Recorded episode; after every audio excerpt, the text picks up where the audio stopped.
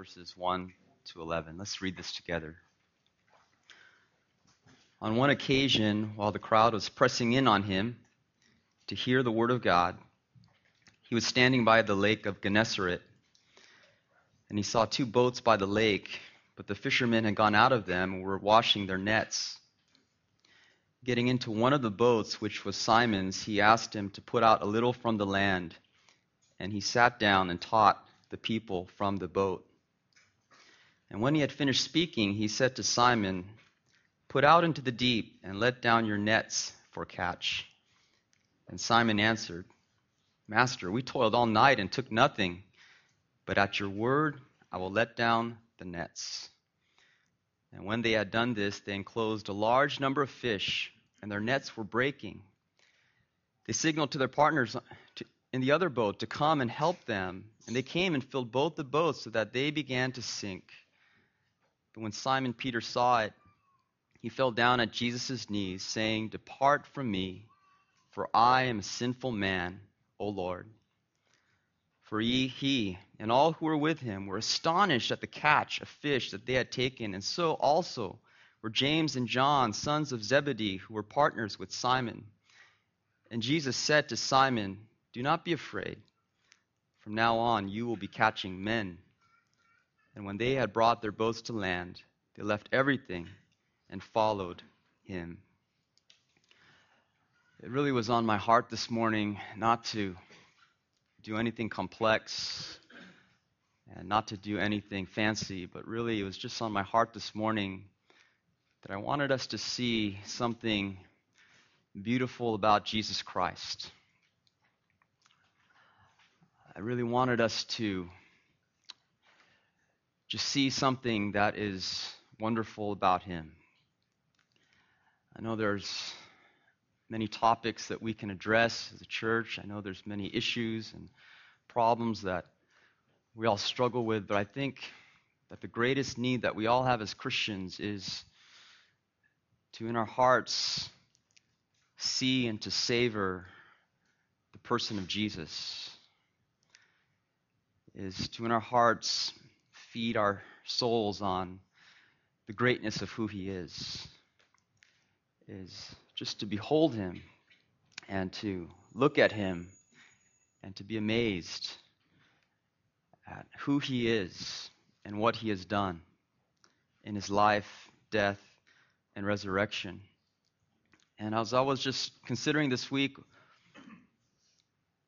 what the Lord would have me bring to you this morning, my thoughts were turned to this passage, Luke chapter 5, verses 1 to 11. And it's a very simple passage, it's a very simple scene. And the message in this passage is that Jesus Christ is beautiful.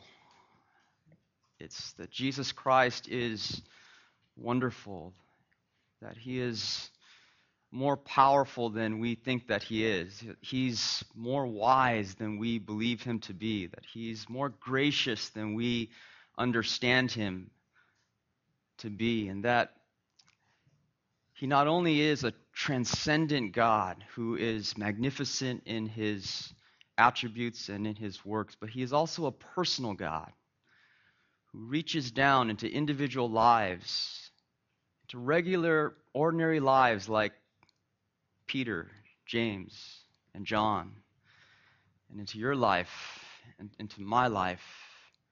And he wondrously transforms us by his grace.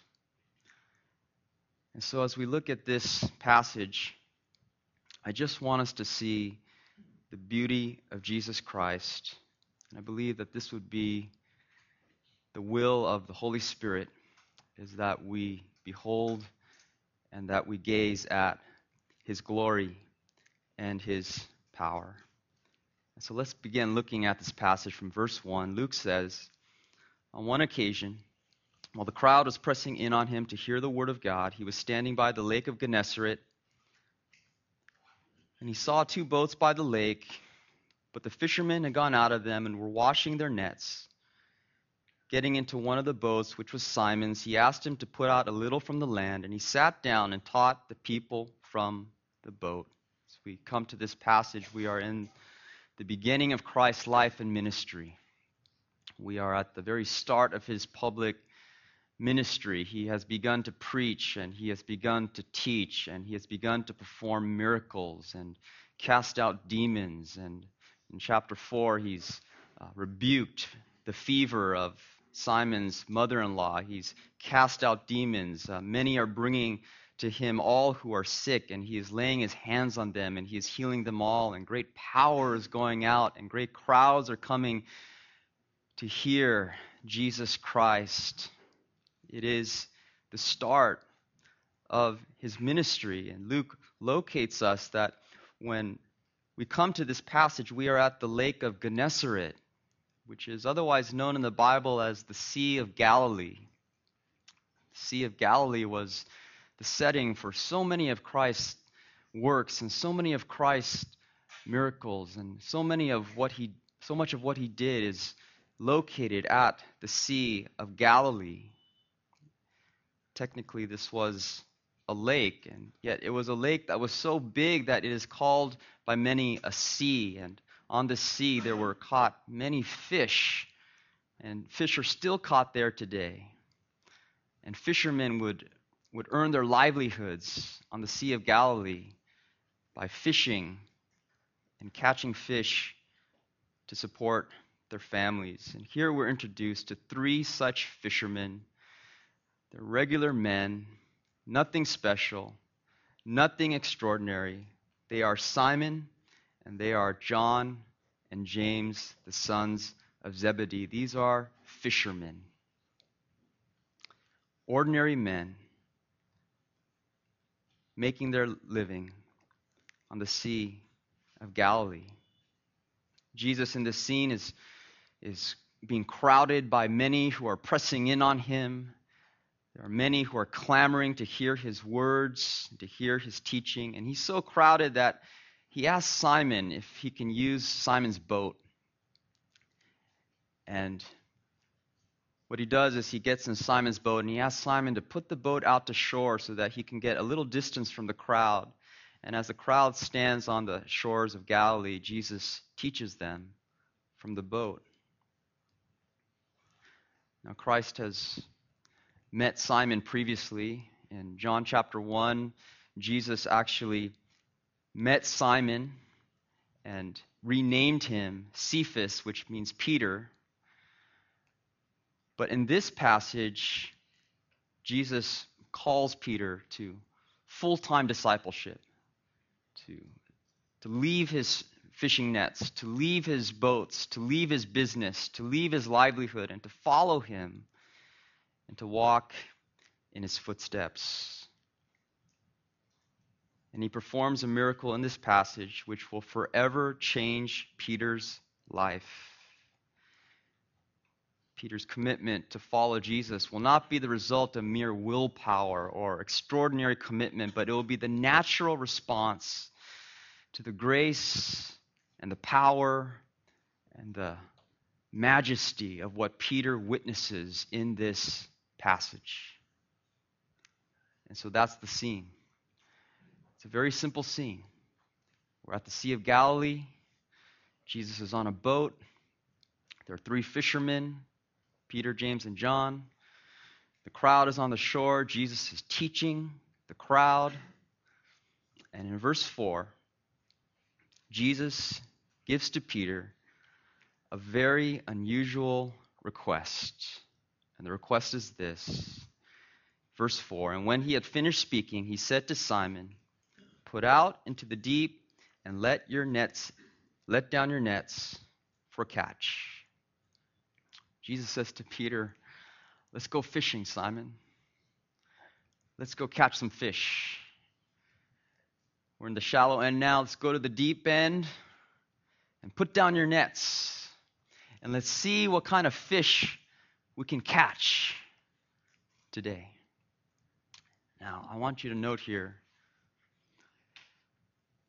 that when Jesus asked Peter to put down your nets, it was it really was a, an unusual request. It really was a strange thing to ask. Because fish on the Sea of Galilee, they were caught by night. the fishermen who made their living on the sea would work by night, and during daytime they would mend their nets. And I remember as a boy, my dad would take me fishing.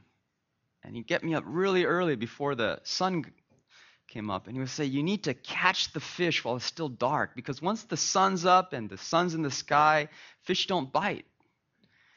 And they retreat into the deepest parts of the lake. And so the best time to fish is when it's still dark before the sun has come up. And on the Sea of Galilee, when the sun was up, it really wasn't the time to fish. The fish would retreat the deeper parts of the net. At nighttime, the fish would come up to the surface and the nets would be able to gather the fish and they would be more easily caught by fishermen. Peter in this scene has been laboring all night to catch fish and he hasn't caught a single thing. And during the day, verse 2 says, they're now mending the nets, they're washing the nets, they're doing the maintenance. But fish in this vocation we were caught by night. Jesus says to Peter, It's daytime, but I want you, Peter, to put down your nets. I want you to do it even though this is not what you usually do. I want you to do this even though this is not according to your custom. I want you to do this even though this doesn't make practical sense. I want you to do this even though this is contrary to what other fishermen would look at you and they would say, Hey, why are you doing that? It's daytime. You're not supposed to catch fish during the day. I want you to do it, Peter, simply because you trust me. Simply because I say so. Simply because this is my word to you. I want you to do it because you trust me more than you trust your, your insights. I want you to do this because you trust me more than you trust your training. I want you to do this because you trust me more than you trust what you see. I want you to do this because you believe in me. Even though, Peter, from a human perspective, this won't make any sense at all, do it because you trust me. Jesus' call to Peter is really a call to faith. He's asking Peter to trust him. And you know here that it's, it's really a small thing that he's asking Peter to trust him in. It's not a big thing, it's just letting down his nets. I just looked at this and thought, you know, so many times it's not the big things that we have trouble and trusting to Jesus, it's the little things. I mean, if we're at some big conference and there's this big call to missions and there's these radical decisions being made, a lot of us can get, get caught up in the moment and, and say we're going to trust Jesus with those big things. But when there's small things, like teach your children the gospel. Why? Because you believe because you believe that it's powerful, because you believe in its power to change lives. Or small things like support the, the missionary efforts of your local church. Not the missions all around the world, just your local church, just your summer team. Do it because you believe. Do it because Jesus said to do it. I think sometimes we have trouble trusting Jesus in these little things. And for Peter, it wasn't a big thing, it was a little thing. It was let down your nets. Do something that your fellow fishermen would think is foolish, but just do it because I tell you to do it. And, brothers and sisters, we're going to come to these points in our lives, and many of you are there right now where Jesus is going to call us to believe in Him, to do things simply because we trust in Him. And it's not going to make any sense to our families.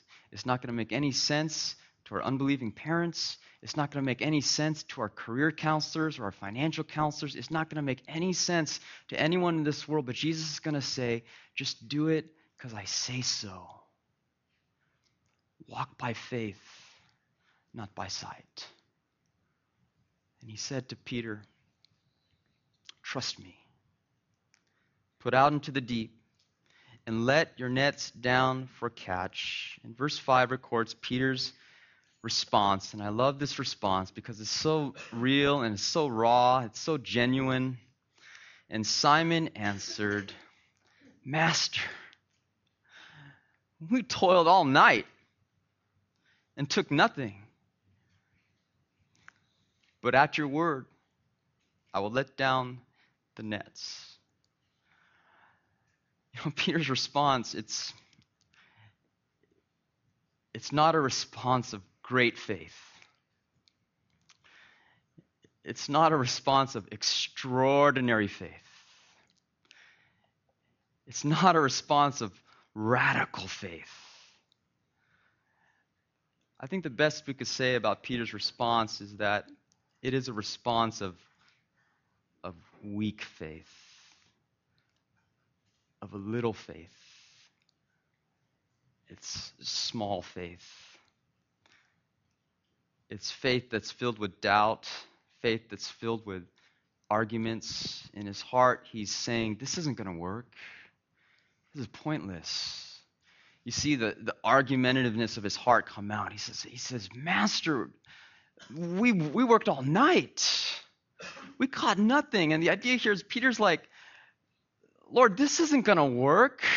I mean, if we worked all night and and in the best of conditions, we didn't catch a single fish. Man, in the worst of conditions during the day, you think this is gonna we're gonna catch anything? His heart is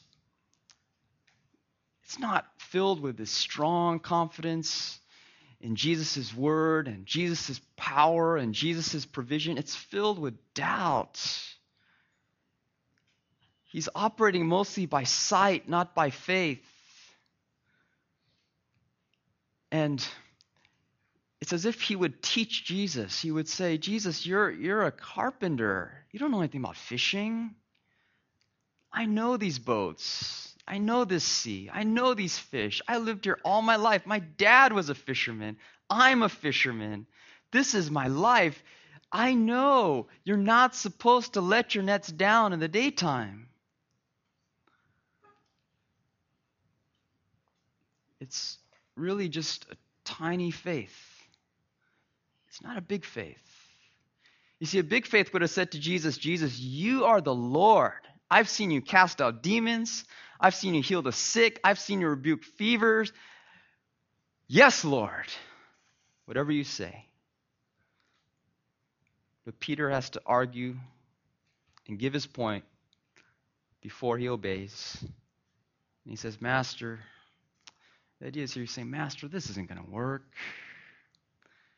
This is pointless. But you see the genuineness of his faith there. At your word, I will let down the nets.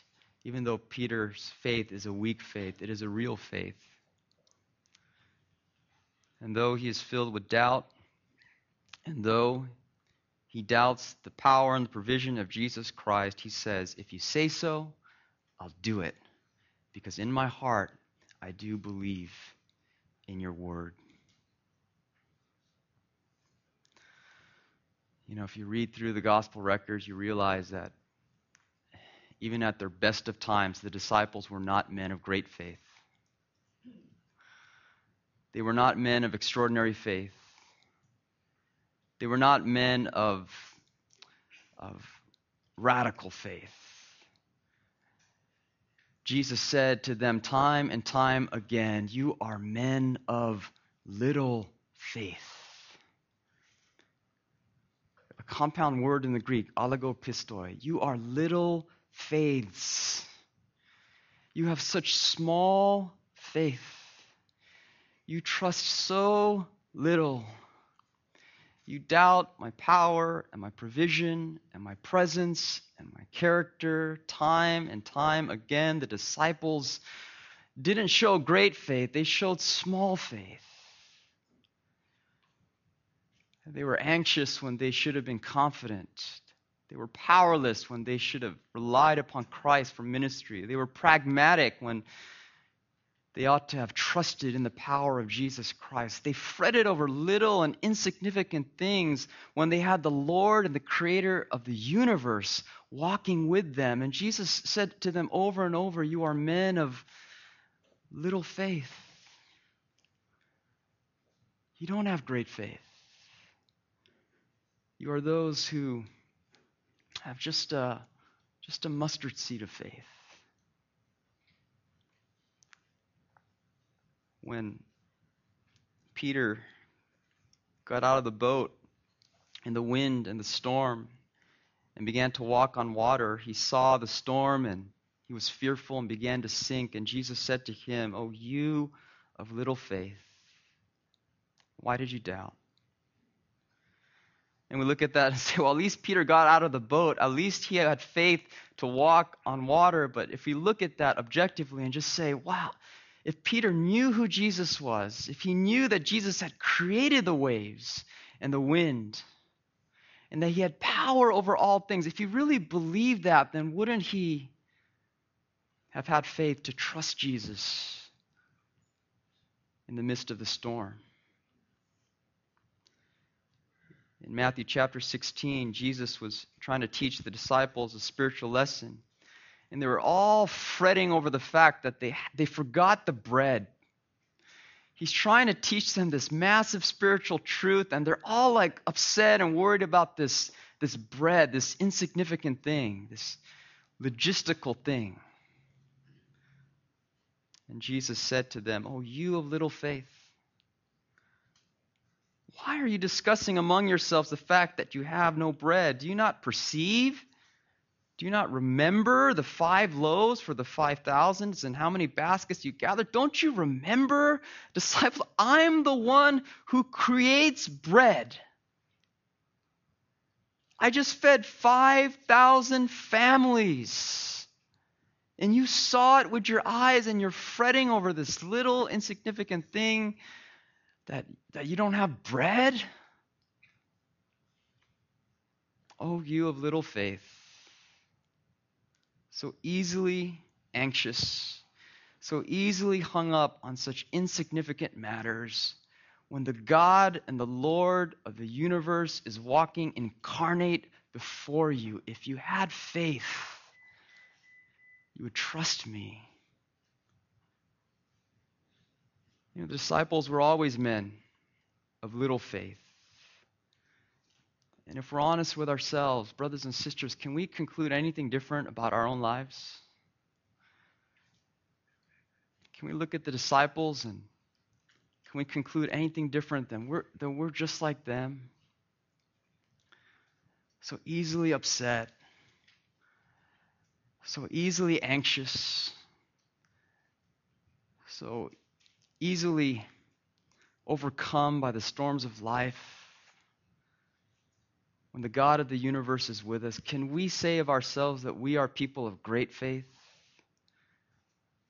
or superior faith, or extraordinary faith? Can we say anything different than, no, we're just, just like them. We're just little faiths, men and women of just a mustard seed of faith.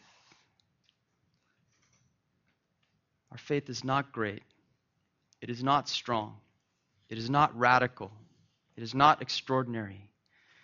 But the encouraging truth of the gospel records is that while our faith is a little faith, the object of that faith is a big Savior.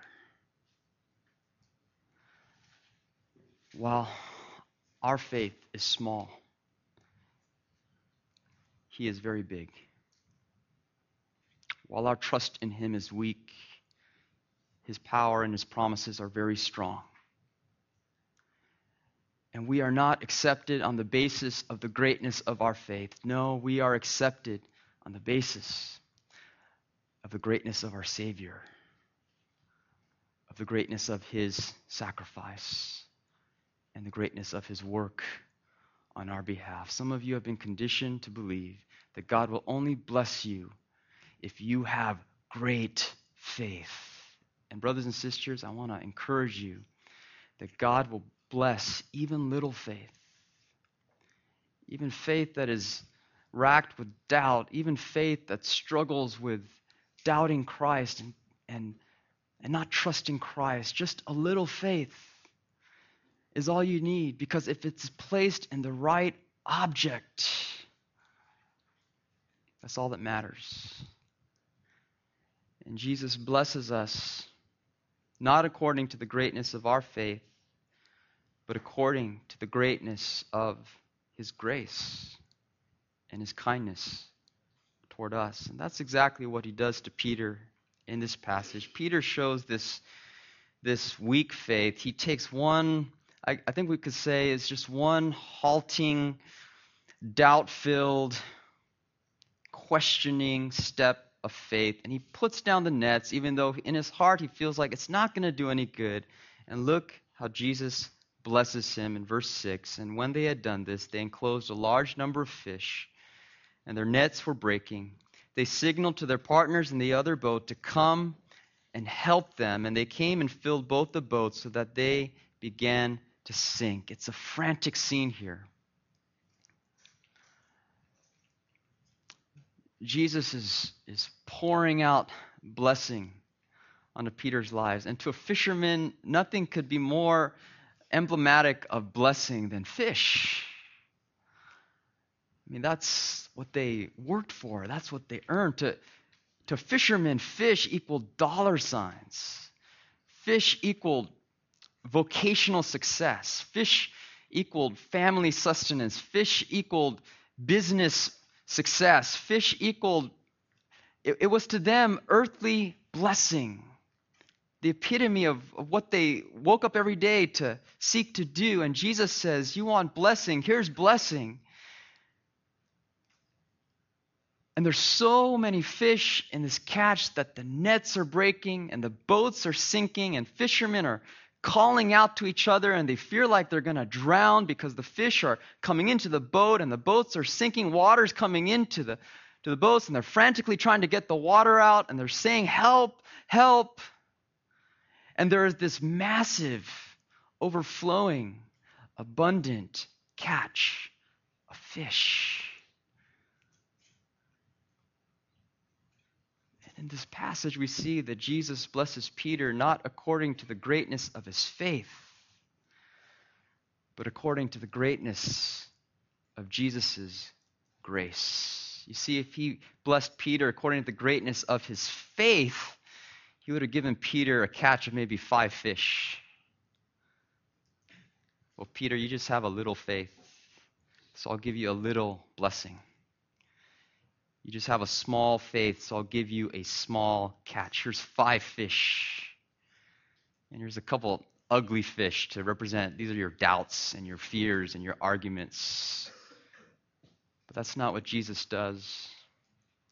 He blesses Peter not because of his great faith, but in spite of the fact that Peter does not have great faith. And there is filled to overflowing blessing upon blessing. Poured out, overflowing, literally blessing so abundant that they could not contain it all, that they almost drowned in the blessings that Jesus provided. All in response to Peter's small, weak, and doubting step of faith. I believe that you know God is calling some of you and God is calling me some of the areas of your lives to to take a, a step of faith. It may be in a real small practical area of your life. It may not be some radical thing. It may just be some small area of your life, and God is saying, I want you to trust me. I want you to believe in me. I want you to follow me. What you're going to do isn't going to make sense to, to anyone who knows you. It's not going to make sense to, to your coworkers or, or your unbelieving family. It's not going to make sense into the words counsel, but I want you to do it simply because you trust in me. And maybe you're like me. Maybe you're caught up in this American perfectionism and you're saying to God, God, I don't want to do anything unless I do it all the way. I don't want to do anything until, unless I can do it right, unless I could do it with strength, unless I can do it with confidence, and unless I can do it with total strength and faith, I'm, I'm not going to do it at all. And I would just encourage you that God honors even weak, halting steps of faith. Just even when we're like standing there and we're saying, God, I, I don't know. Is it going to work? Is it going to do any good? Are you going to be there? Is this right? God, but if you say so, if you say so, I'll do it. And even if when we come and just take one small step of faith in the midst of our doubts and our anxieties and our fears, Jesus comes into our lives and he blesses us not according to the greatness of our faith, but he blesses us according to the greatness of his grace and he honors even weak faith. Faith like Peter's, faith like yours and mine. So the nets are breaking, the ships are sinking, the fishermen are panicking, the fish are drowning the, the boats.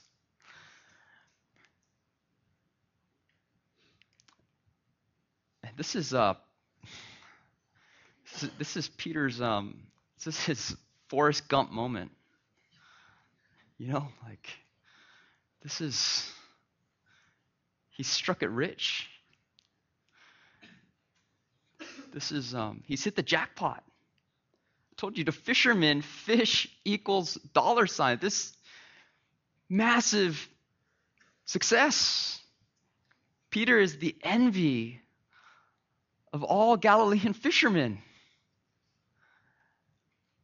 I mean, he's in business. Time to sell the fish, buy some better boats, time to make some franchising, time to strike a deal with Jesus. Jesus, you be my guide from now on. I'll do the fishing, 50 50 profit. And man, we'll take the Sea of Galilee by storm. I've hit the jackpot. I'm a rich man. I just got to stay near Jesus. And boy, I'm never going to have to worry about a thing again. Profit, profit, business profit. I can hire other fishermen, and we're just going to cut some deals here. You know what's amazing about this passage? Is at the moment when Peter received the greatest earthly blessing that he could conceive, he forgot all about the blessing.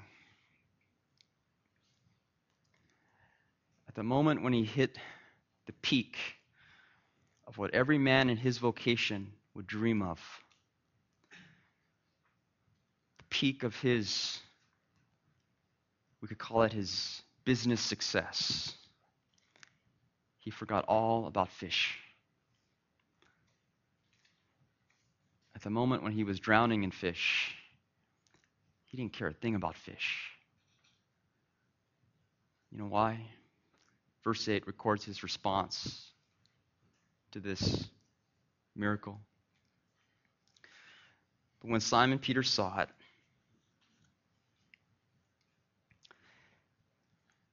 he fell down at Jesus' knees, saying, Depart from me, for I am a sinful man, O Lord.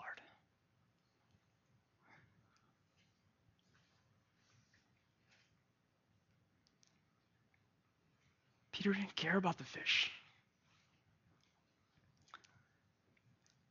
He forgot all about his vocation. He forgot all about the boats. He forgot all about income. Because when Peter saw this miracle, he was overcome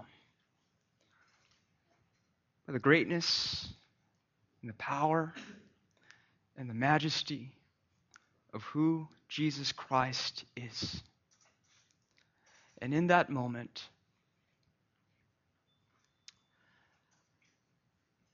the last thing on his mind was making a profit. The last thing on his mind was dollars and cents. The last thing on his mind was his plans, his ambitions, his goals.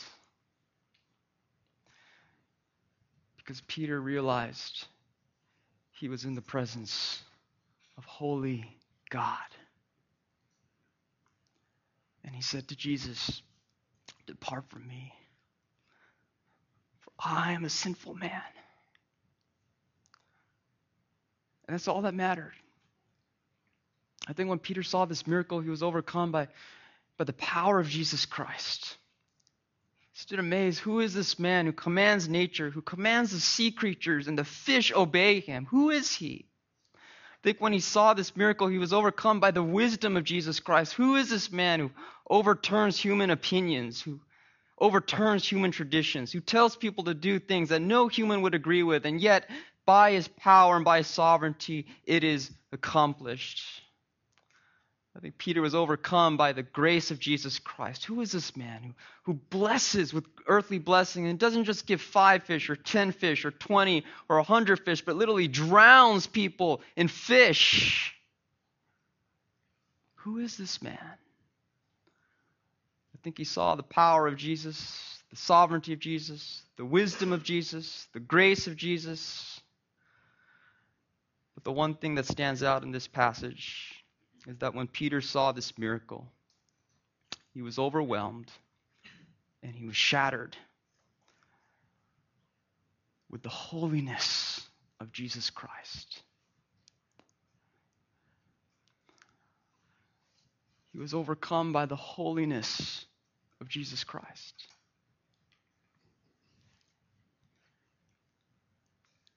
Peter realized that he was in the presence of holiness.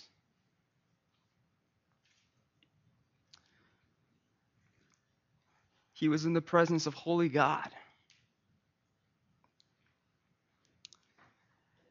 And when he realized that he was in the presence of holy God, he did what every man has done in Scripture when they realize they're in the presence of holy God. He fell down at the knees of Jesus. And he was overcome by a sense of his own sinfulness. Because this is what every man has done when they come before a holy God. Their righteousness is stripped away. They see not only the sin in their sin, they see the sin in their righteousness. They see that even their righteous works are like filthy rags. They see the sins not only of action, but of attitude, not only of omission, but commission, not only of deed, but of word and of thought.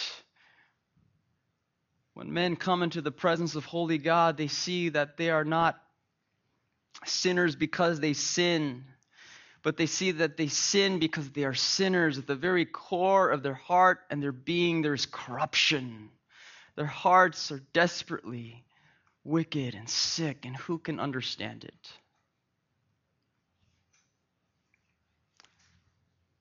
And when men come into the presence of holy God,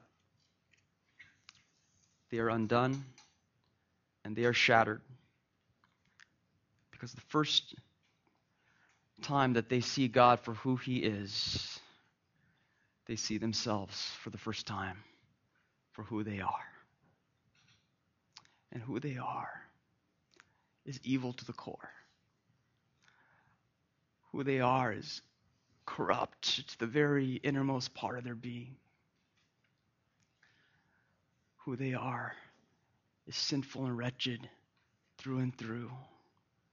And so, even righteous men like Isaiah, even prophets of God who came into the holiness, holy presence of God, said, Woe is me, for I am lost. I am a man of unclean lips, and I dwell in the midst of people of unclean lips. Even righteous men like Job, when they come into the presence of God, he said, I lay my hand on my mouth, I despise myself and repent in dust and ashes. Even righteous men like Ezekiel, who come and see the holy presence of God, fall on their face before the glory of God. And even beloved men like the Apostle John, who saw the glorified Christ in Revelation chapter 1. It says he fell at his feet like a dead man because he was overcome with the wonder of the holiness of Jesus.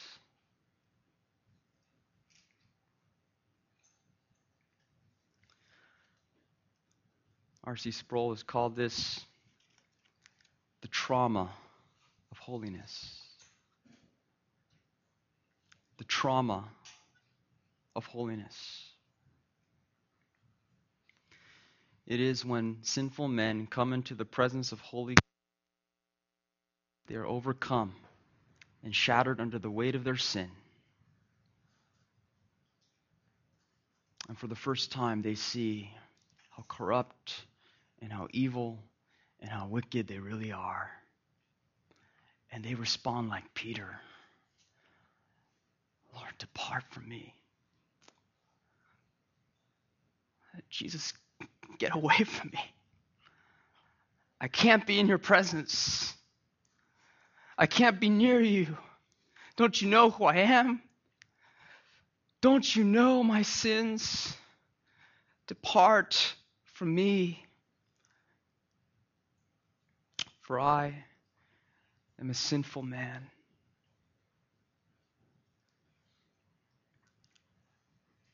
John Calvin explains as long as we do not look beyond the earth, we flatter ourselves. We fancy ourselves to be demigods. But once we raise our thoughts to God and ponder His nature, what was once pleasing to us soon grows filthy in its wickedness. What once impressed us about our righteousness begins to stink in its foolishness. Hence, that dread and wonder with which Scripture commonly represents the saints as stricken and overcome whenever they felt the presence of God. These men are so shaken and struck dumb as to be laid low by the dread of death, and they are, in fact, overwhelmed and almost annihilated by it. You know, when Jesus healed the demon possessed man in Mark chapter 4, and he took this legion of demons and he had the demons go into the pigs, and the pigs went into the sea and drowned themselves. It says that the people of that town saw what Jesus did, and they begged Jesus to go away from them.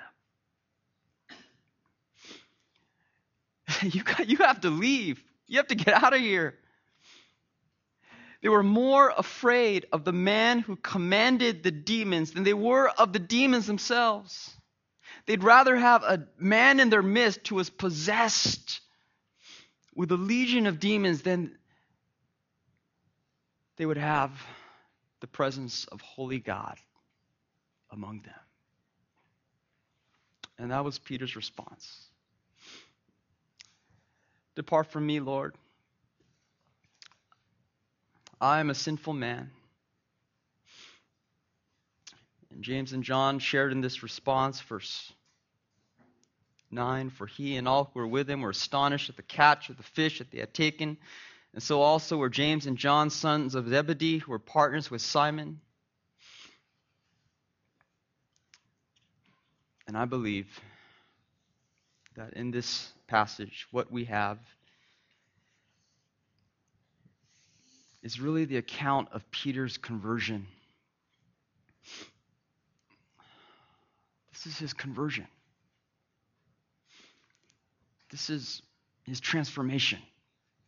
You notice in verse 8, he's called Simon Peter. It's the only time in Luke's gospel where he's called Simon Peter, both his old name and his new name. Before this account, he is always called Simon, his old name. After this account, he is always called Peter, his new name. In this account, he is Simon Peter because I believe that this is the moment of his conversion. This is the moment of his heart transformation. This is where he really sees himself for who he is and he sees Jesus for who Jesus is.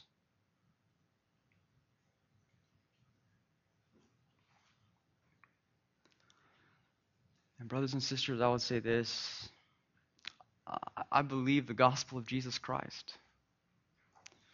I believe in that one word, gospel, good news. I believe that the gospel of Jesus Christ is the good news. It's the best news. It's, it's the greatest news this world has ever heard. I mean, forgiveness of sins and eternal life and adoption and reconciliation and standing in grace and living with God forever in heaven. I believe in grace. I believe in irresistible grace. I believe in eternal grace. I believe in infinite grace. I believe in grace upon grace.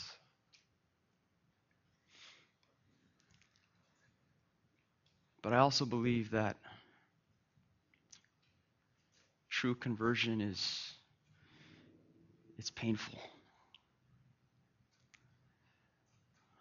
True conversion is it's traumatic.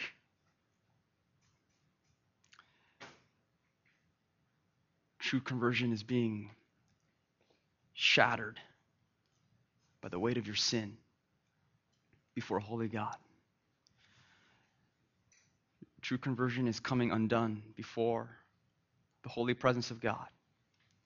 It's having all sense of your righteousness stripped away, leaving you naked with nothing to hide but the wretchedness of your sin. True conversion is coming like the tax collector and crying out and beating on your breast and saying, God, be merciful to me. Be merciful to me, the sinner. Not just a sinner, one sinner out of many, the sinner. I am the sinner. And if you're not merciful to me, I am undone. True conversion is is having all sense of your pride destroyed. It's standing before a holy God and recognizing that you don't just have one sin or two sins or a hundred sins, you have a mountain of sins to account for. That you have not kept the greatest commandment for, for five seconds of your life. Love the Lord your God with all your heart, all your soul, all your mind, all your strength. You have not kept that commandment for 10 seconds of your life. In fact, all your life you have broken the great first commandment, which is, You shall have no other gods before me. And the greatest God, small g, that you have put before the true God, capital G, is yourself. You just you've worshiped yourself all your life. You put yourself at the center of your life. And you've worshiped at the throne of who you are, not at the throne of who Jesus is. True conversion is seeing your sin for what it is and crying for mercy from holy God and it's recognizing that the sentence of eternal hell upon guilty sinners is not some unjust, arbitrary sentence done by a God who is unfair or unkind. No, it is just. It is right. It is the epitome of justice for God to pronounce upon you and me the sentence guilty, guilty, and to send us the lake of fire where we belong. That's true conversion. It's what, it's what Peter saw in Luke chapter 5. It's what you and I have seen when we came to Jesus Christ that we are sinners. And if not for the mercy and the grace of God, our place is in the lake of fire reserved for Satan and his angels. Peter comes to the end of himself in this passage. Nothing to commend himself and nothing to give. And what does Jesus do in response to Peter's brokenness? I love this in verse 10. And Jesus said to Simon, Do not be afraid. Don't be afraid, Peter. When Peter was shattered under the weight of God's holiness, Jesus speaks into his life compassion and mercy.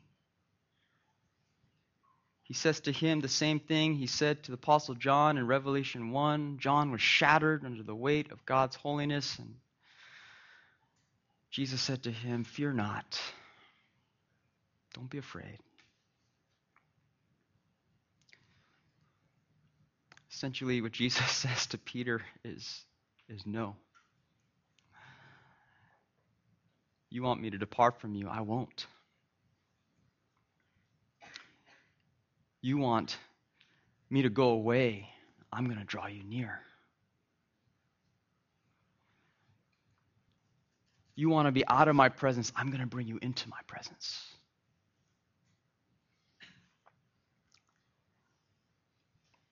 He says, Peter, I'm going to, you're going to be my disciple. You're going to be in my closest, innermost fellowship, my circle. I'm going to love you. I'm going to care for you. I'm going to teach you. I'm going to train you. I'm going to forgive you. And one day, Peter, I'm going to use you. Don't be afraid.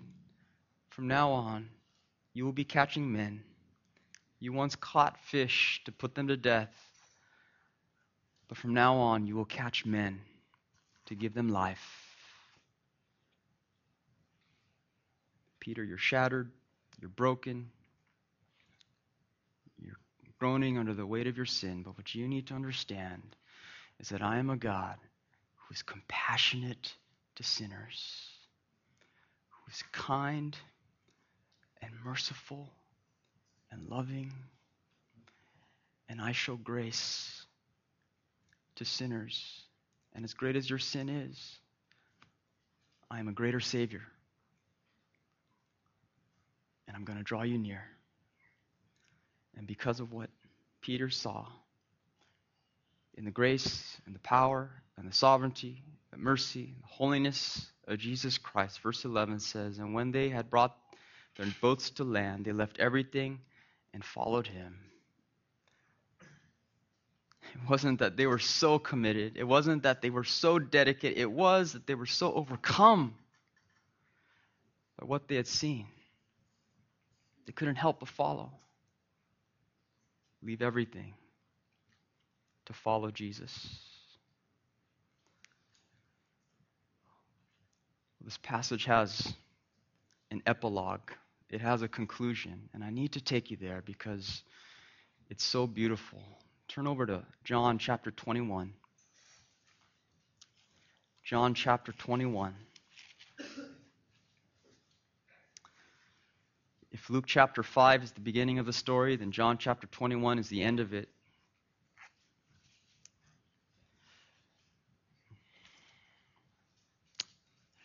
The truth is that Jesus he performed this miracle twice. The exact same miracle, the exact same sequence, even a lot of the same people, the exact same setting. He performed it twice. He performed it once at the beginning of his ministry, And he performed it again at the end of his ministry. He performed it the first time in Luke chapter 5 when he was calling Peter into ministry. And he performed it again in John chapter 21 when he was restoring Peter into ministry.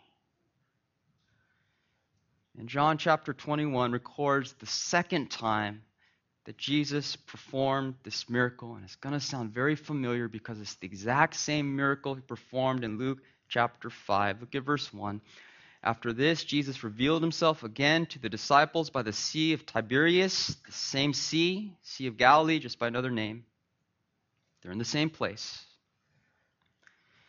And he revealed himself in this way Simon Peter, Thomas called the twin, Nathanael of Cana in Galilee, the sons of Zebedee, and two others of his disciples were together. Simon Peter said to them, I'm going fishing. They said to him, We will go with you. They went out and got into the boat, but that night they caught nothing. Sound familiar? Exact same thing that happened the first time. They go out all night and they can't catch a single fish. Verse 4 Just as day was breaking, Jesus stood on the shore, yet the disciples did not know it was Jesus.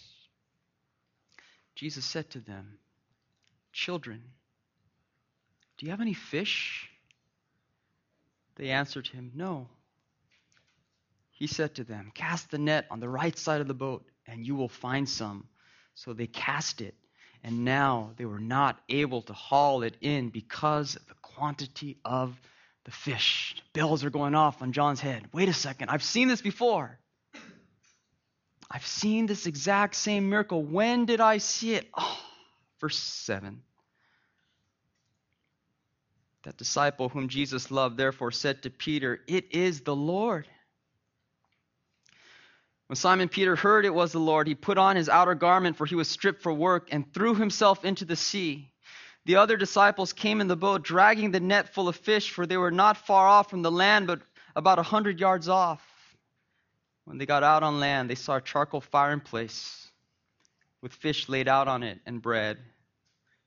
Jesus said to them, Bring some of the fish that you have just caught.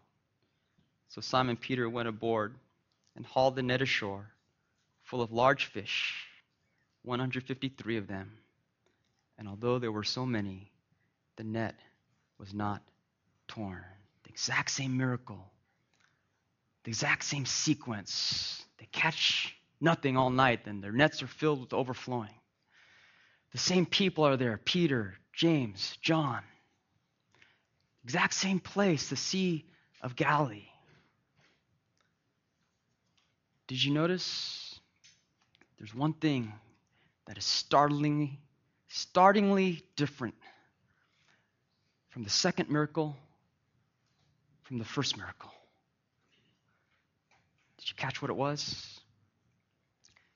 Peter's response to the second miracle is radically different, in fact, almost contradictory to his response to the first miracle.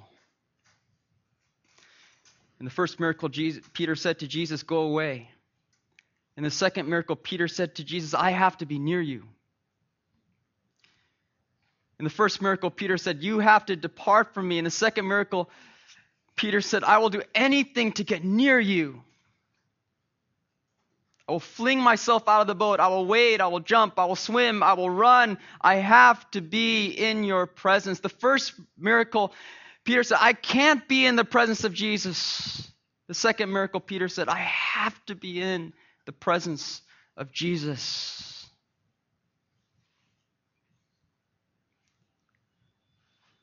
First miracle, Peter said, Depart from me, for I am a sinful man. In the second miracle, Peter was still just as sinful. In fact, he had just denied Jesus three times. It wasn't that he didn't feel any less sinful. But something compelled him the second time to run to Jesus with his sin instead of running from Jesus because of his sin. You say, What's that, Dan? What's the difference? What changed Peter so that he ran to Jesus instead of running from Jesus? And the answer is real easy, isn't it? It's the three years that he had spent with Jesus between the first miracle and the second miracle. It was that for three years he had walked with Jesus, talked with Jesus, he had listened to Jesus, he had witnessed Jesus, he had been with Jesus, he had fellowship with Jesus. For three years he had learned from Jesus. And during those three years, he had come to know Jesus. He knew Jesus is the, is the Messiah who has come to save men from their sin. He knows that Jesus is the friend of sinners. He knows that Jesus is the one who touches lepers, who forgives adulterous women, who, who rescues lost prodigals. He knows Jesus as the one who has compassion on the multitudes, who brings helpless children into his arms and who embraces them. He knows Jesus as the one who has come to shepherd lost sheep and to find lost coins and to welcome lost sons. He knows Jesus better than he knew him the first time. And he has seen in his own life the ultimate expression of the compassion and mercy and grace of Jesus Christ in the death that he has died upon the cross to pay for the ransom for sin. And because Peter has come to know the heart of Jesus Christ, he runs to Jesus instead of running away from Jesus. He brings his sin into the presence of Jesus so that Jesus can heal him. He doesn't say, Jesus, you need to depart from me because my sins are so great. He knows that although his sins are great, that Jesus is a greater Savior. And this morning I want to say to you that some of you, you, you need to fling yourself out of the boat. Some of you, you, you need to take your sins and you need to bring them to Jesus. Not allow your sins to drive you away from Jesus. Some of you need to come and just with a just with a mustard seed of faith, halting and doubting and arguing and questioning and is this going to work? Is Jesus going to receive me? You just you need to believe and trust that he is who he says he is, that he will do what he says he will do. I need to come and believe that though your faith is little, your Savior is big, and His grace is greater than all your sin. Let's bow in prayer together as we close our time.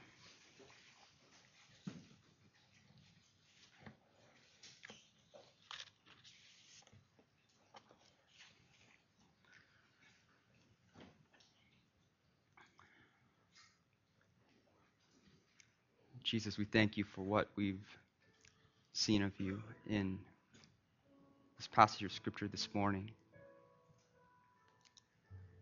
We praise you for your holiness, for your power, for your sovereignty, your might, your compassion, your mercy, your grace, your sufficiency. Have mercy on us, for we are men and women of little faith. How easily we doubt you, how easily we question you how easily we are overcome by the storms of life. And yet we praise you that you remain faithful to us. May we never let, lose the sense of the wonder that you would love us, that you would die on the cross for our sins. Though we are more sinful than we ever dared believe we are more loved and accepted than we ever dared hope. All because of who you are, all because of what you have done for us. We give to you all the praise, all the glory. We pray this in your name.